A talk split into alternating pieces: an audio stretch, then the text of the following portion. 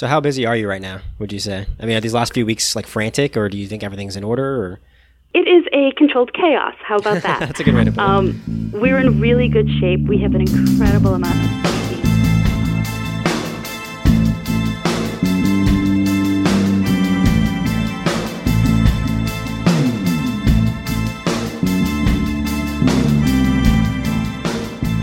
All right, you're listening to Hacks and Flacks, the marketing, P R, and communications podcast from March Communications. Uh, I'm Manny Vega saying welcome back. And as I record this, we are less than two weeks away from P R X N E sixteen.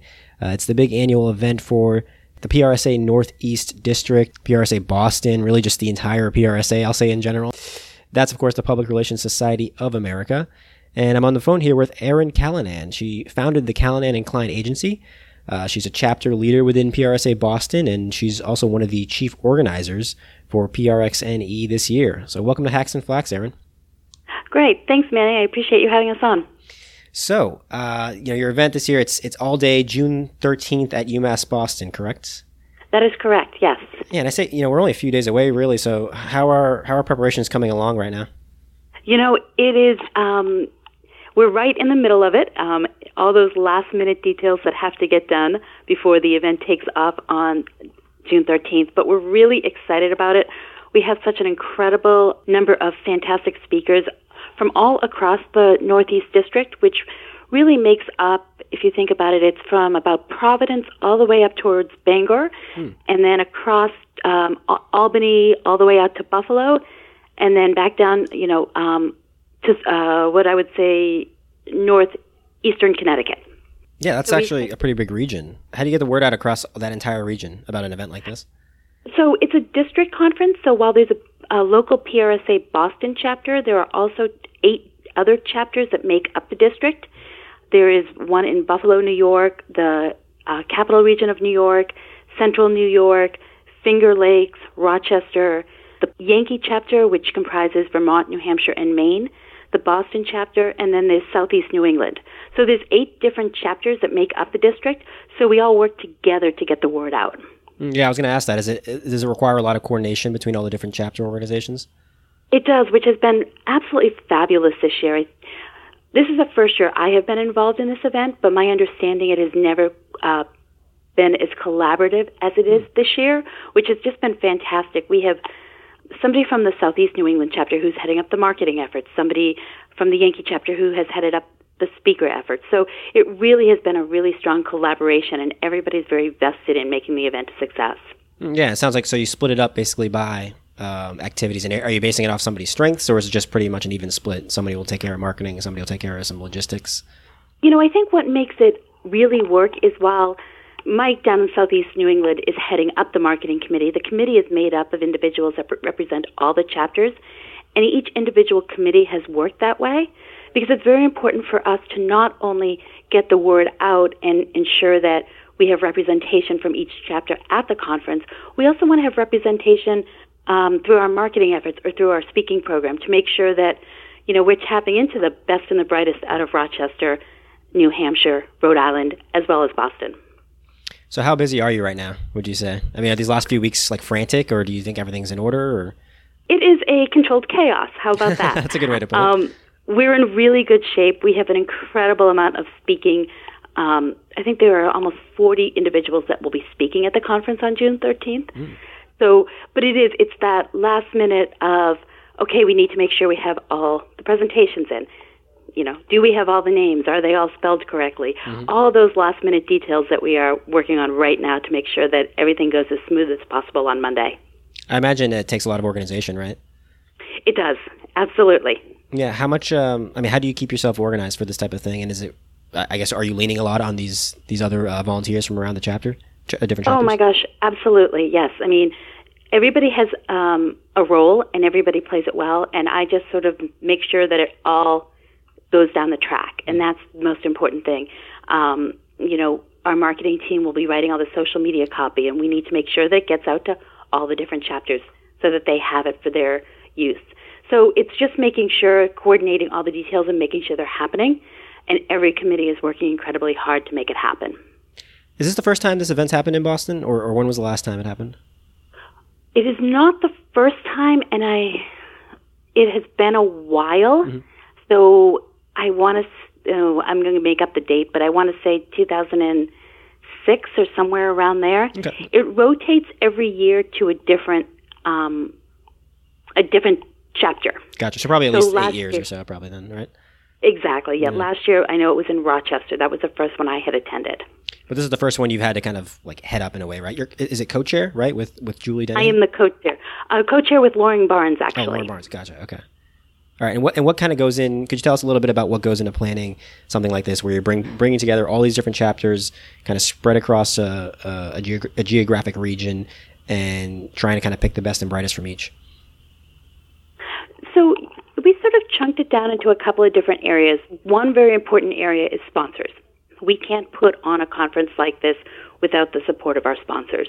So um, there are probably, I think we have sixteen sponsors altogether. Everyone from Guinness uh, Book of World Records is our platinum sponsor. Um, Visit Syracuse is another great sponsor. seventy-two Point Out in New York is a great sponsor. Um, Weber Shanwick M S L Group, March Communications, many different agencies in the local Boston area also stepped up to sponsor it. So that is a really important part, is we have to reach out and make sure that we have the buy-in financially from a number of organizations that help us put it on. Mm. So sponsorship is one big chunk of it. Content is the next big chunk, and that is how do we how do we determine what speakers we're looking for, where do they fit, Um, what do people want to hear? So before we even rolled down that path, we did a survey of all our members and said, what is it that you're interested in hearing at this event?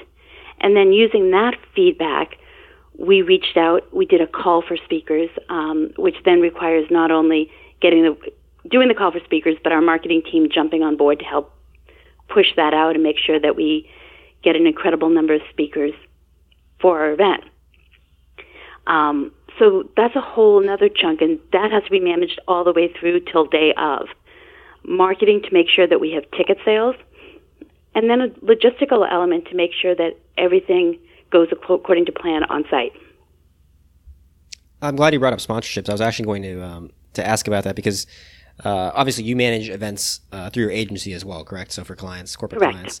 Um, and so how important, I mean, you kind of you kind of touched on it already, but uh, could you tell us a little bit more about the importance of sponsorships to organizing any sort of event like this, and um, how you kind of help clients work around the challenge of financing a, a big event, maybe for the first time, or maybe it's an ongoing thing? Um, could you talk a little bit about that? Sure. I mean, sponsorships are the lifeblood of events. That, you know, they provide the financial backing for these events to happen. Um, we're an all-volunteer organization, so nobody is getting paid to put this on. Um, we're all investing a lot of our time, but we can't we can't make it work without our sponsors. So they're really, really important. You know, our what we need to do is understand what makes it viable for a sponsor to be here, why is our audience important to them, and how can we help them get their message across? Mm. Because it's so much more than just putting a logo on a sign or a logo on a website and their name and saying, hey, you're a sponsor. The question is, what do they want to get out of it? What do they want? How do they want to reach our audience? So many of our sponsors right now are doing blog posts about their expertise that we are putting on our websites, and not just the district website, but the websites of all the individual chapters, using them in social media, trying to set up client engagement efforts for them on site at the conference so that they have the opportunity to reach the widest possible audience that they can and achieve the goals that they have for the conference. So you've mentioned sponsorships, content um, that go into putting together, putting together an event of this uh, caliber. What else um, would you say? I mean, what's like a big challenge? If you were if you were working with a client for the first time on um on an event, uh, what are some of the common challenges that, that people can run into when when trying to launch something like this? You know, I think it's um it can be a lot of different things. Um, understanding what. And this is really just from a client perspective, not necessarily the specific event, but what is the client hoping to achieve of it, from it? Why are you doing this the event? And I think that's really, really important, because without an understanding of what they're hoping to achieve, you're not going to be successful. So once you understand what they're going to be, what they want to achieve, how do you tailor an event to make it success, successful for them? You know, if they're talking about reaching a small targeted audience, you're not looking for a broad-scale consumer event. On the flip side, if you want to reach a broad-scale consumer event, you need to understand the market that you're doing that in. What else is happening at the same time? What are you competing against? Um, indoor event or outdoor event? Um, outdoor event can be subject to weather. You have to think about all of those different things. We do a big event every year outside at the Hat Shell in Boston, and weather is a big factor of that. And, you know, on a nice day, fifty thousand people turn out. If it happens to rain, that might be ten thousand people. And that's nothing that you can control. So you really sort of need to understand what your client's goals are and design an event that helps them achieve that goal, regardless of the different factors that can affect it.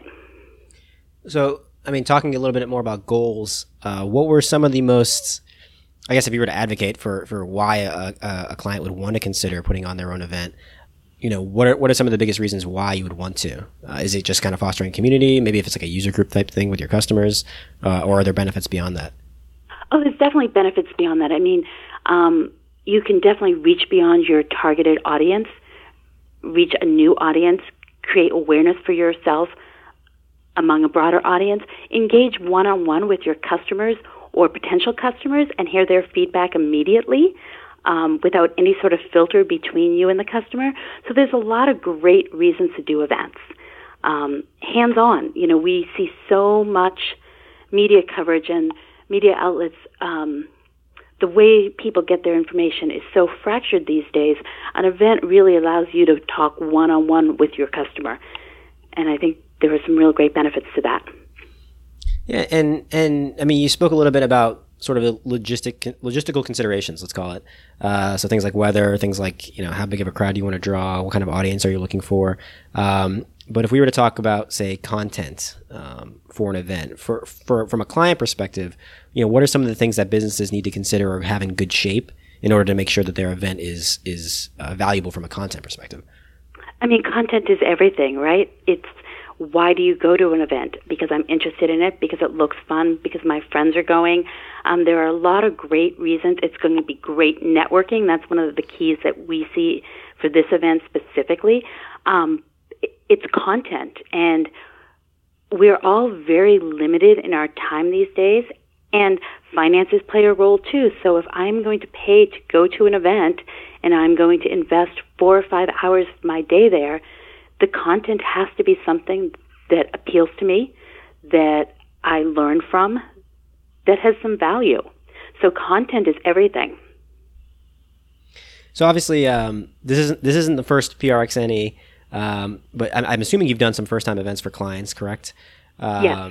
So how do you manage? Uh, you know, because I think about it, I think if I were if I were in the client's shoes, the first thing I would be worried about is, okay, how do I know people are going to show up? Like there's that sort of tension, right? So like, how do I know uh, this is going to work? You don't really know until the day of, right? Um, you, is there a way to manage that for, for your clients, or do you know beforehand? There are always factors that you cannot control, but there are also factors that you can control. So for example, you know, is the content enough to drive an audience? You know innately if the content is of interest or not. And so that is one. It has to be of interest. Is my audience big enough to justify this event? Yes? No? Not sure? Not sure. Let's put some parameters in place so that you know that there will be an audience for you. Are there people that you can partner with? Can you cross-promote your event through other channels or affinity-type organizations that can help draw an audience? So there are certainly things that you can put into place to ensure success. Yeah, it's almost like a, almost like evaluating Um, your event, or like pre-evaluating, right? So seeing how valuable it is, uh, and you can make certain judgment calls and, and some really intelligent estimations before you even uh, start organizing an event, right? Absolutely. And, you know, do a survey of your audience ahead of time. Get some base data.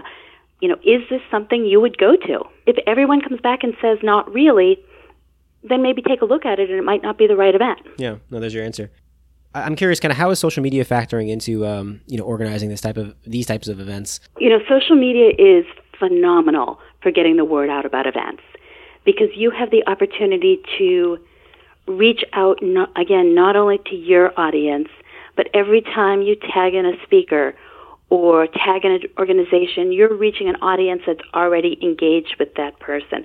So it really does provide you a really great base for getting the word out. I understand social media is, I mean, it's got an important part uh, in P R X N E as well, right? You've got kind of these social media um, sessions, is that correct? We certainly do. Um, we have some amazing speakers that are coming down and talking about social media and how we can all leverage it in different ways. Michael Derwin, who is the Director of Social Media and Digital Strategy for Fuse Ideas, has a session called, Oh, the Things You Can Learn from Facebook. And he's really going to do a deep dive into the insights that you can learn about your brand from Facebook. Karen Yankovich is coming in, and she is talking about leveraging LinkedIn and how do you use that to establish your credibility and visibility, and ultimately, as any C E O would want, how do you use it to drive sales? So we're definitely t- doing a deep dive into some of the different social media channels and how we can use those better as P R people. Yeah, why don't we um, let's switch gears a bit and get back into the event and kind of um, you know what what folks can expect this year. Uh, I know you're covering quite a bit in terms of topics and tracks. You talked a little bit there about the the social media focus. Um, can you tell us a little bit about the keynote speakers that you have lined up this year? Because I saw one in particular, it's this this presidential election panel, right? Uh, and that one kind of piqued my interest. That is one we're really excited about because we have some great panelists. Um, R D Saul, who is a veteran journalist here in Boston, Um, and is now a professor of practice over at Boston University, is going to be our moderator. But we have the political editor from the Boston Globe, the executive director or editor over at the Union Leader, and then a reporter from W P R I down in Providence. And they're really going to be looking at um, the role the media has played in this presidential election. So when we look back on some of the key elements of what has happened in the last year, the media has definitely had a role, um, whether the Union Leader's endorsement of Christie right early on in the campaign to the Boston Globe um, printing a false front, front page talking about what life might look like under Trump. Mm. The media is, itself has become part of the story. And so we're really excited about hearing from these people about where they see the role of the media in, in the election. And I think what also makes it incredible for the day of is that our keynotes are so very different from each other. We're going to kick off the morning with Christopher Penn, who is over at Shift Communications here and is really a guru when you talk about measurement and analytics and how that's playing a role in P R. And he has some really great ideas about how P R needs to reinvent itself, really looking at the analytics of reaching out and communications. And then our day ends with Carol Cone, who is just really the pioneer of cause media and C S R. And she started at Cone Communications, she built it up, and now she has her another agency called Carol Cone on Purpose. And we're really looking forward to her insights into the world of leveraging a cause and helping a company do good. So three very, very different keynotes, and I can't wait to hear all of them. Yeah, no, that's some interesting variety. Um, like I said, I'm, I'm definitely interested in that that uh, that media coverage one. Uh, moving down though to the uh, the panel discussions that you have, there's another one that's um, on sort of the transition between, I guess, the transition some uh, communications professionals are making to an educational career. Right? Is that something that uh, that was kind of high in demand in terms of a topic, or is that something a, a transition a lot of people are looking to make? You know, I think a lot of people do make that transition, and a lot of people wonder how they can, even if it's just as an adjunct faculty as opposed to a full-time professor. Kirk Hazlett is, um, he's an A P R here in Boston and a fellow P R S A, but he has been involved in the P R S A chapter here in Boston for many, many years, and he is now the professor of communications over at Curry College, and he's really put this panel together and chaired it. But we have um, representatives from Ithaca, from New Hampshire College, from Plattsburgh, New York, and they're all going to talk about what does it take to be a professor and how do you make that transition. And then, okay, moving along to a few of the other tracks on the agenda this year. Uh, I noticed the spotlight sessions. There's, a, there's some talks on um, S E O here, kind of putting together R F Ps, influencer campaigns. Um, what, what do folks need to know about these sessions? You know, I think the biggest challenge people are going to have are deciding which ones to go to.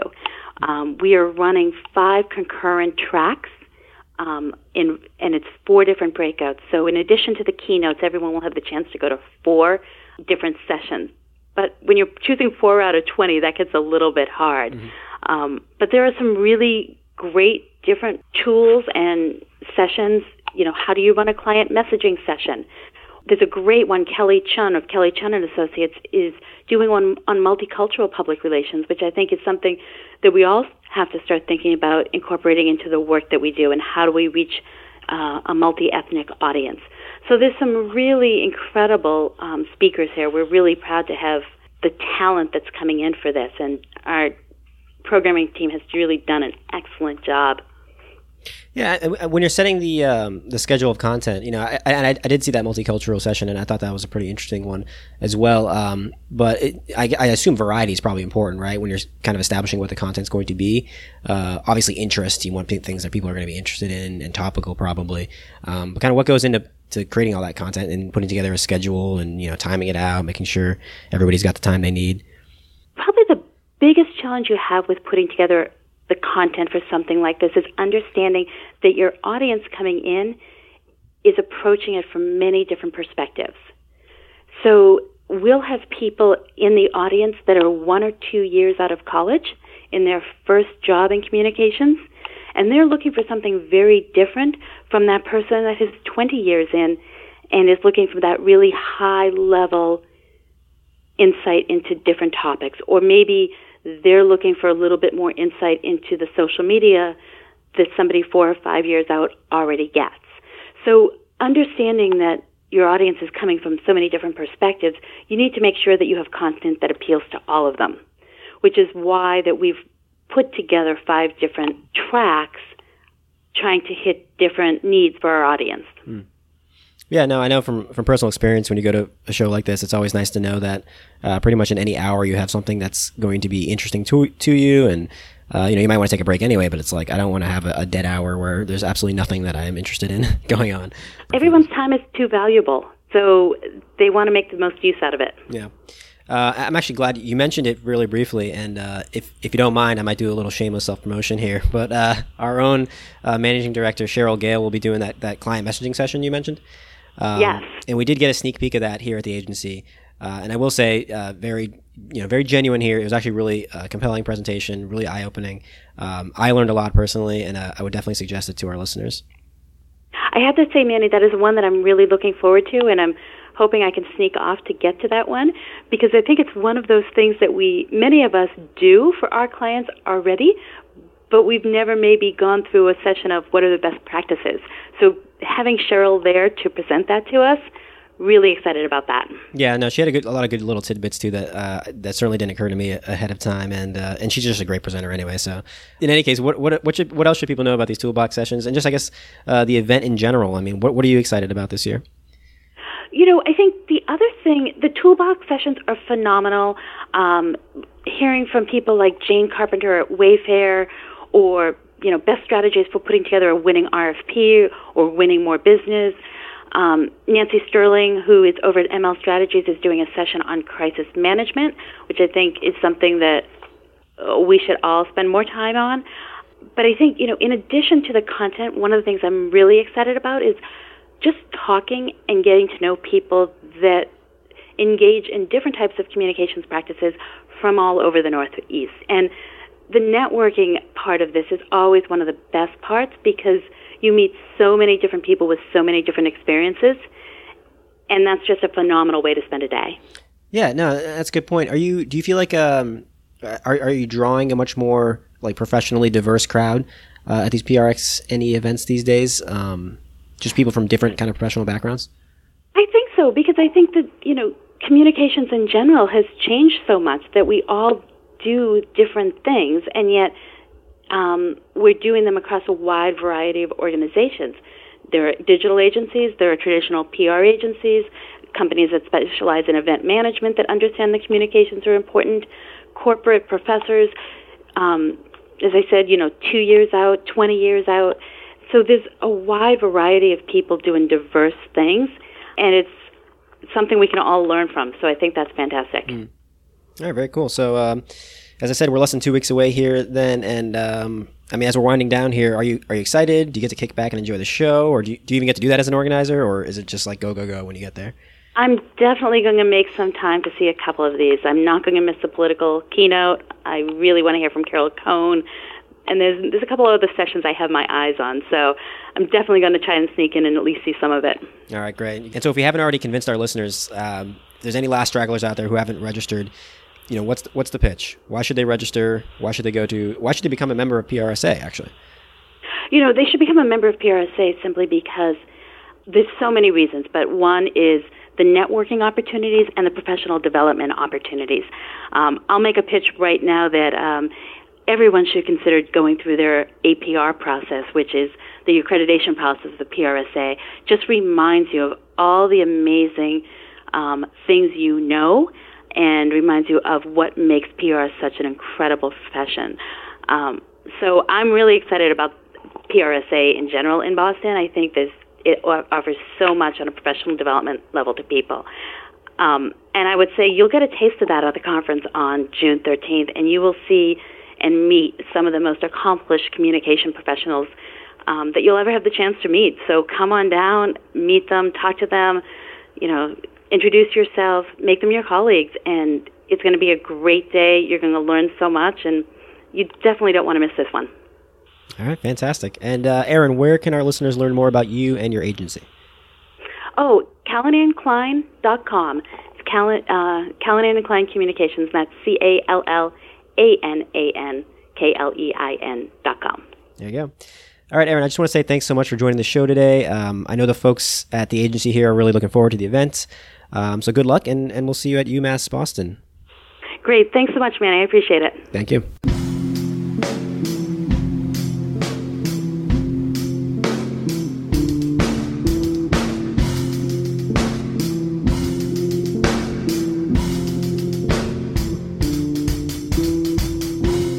All right, guys, that's it for this week.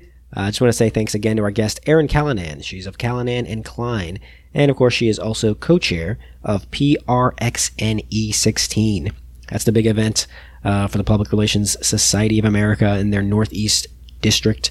Uh, it's coming up on June thirteenth at the UMass Boston campus. Uh, to register for the show, if you're interested, just go to P R S A northeast dot com. Uh, you'll find all the links there on the homepage. And uh, you can find out more information about the very uh, exciting program they have lined up this year.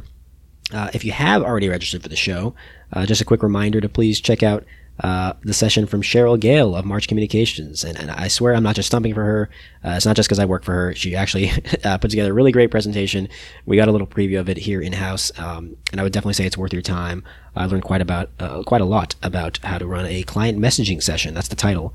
So uh, you'll learn how to do just that. Uh, and you'll get some great tips if you already know quite a bit about that topic, but just want to learn more. Again, that's uh, hosted by Cheryl Gale, our managing director here at March Communications, and that'll be at one forty-five p.m. on, on June the thirteenth. And a uh, quick shout out before we go to the Holmes Report.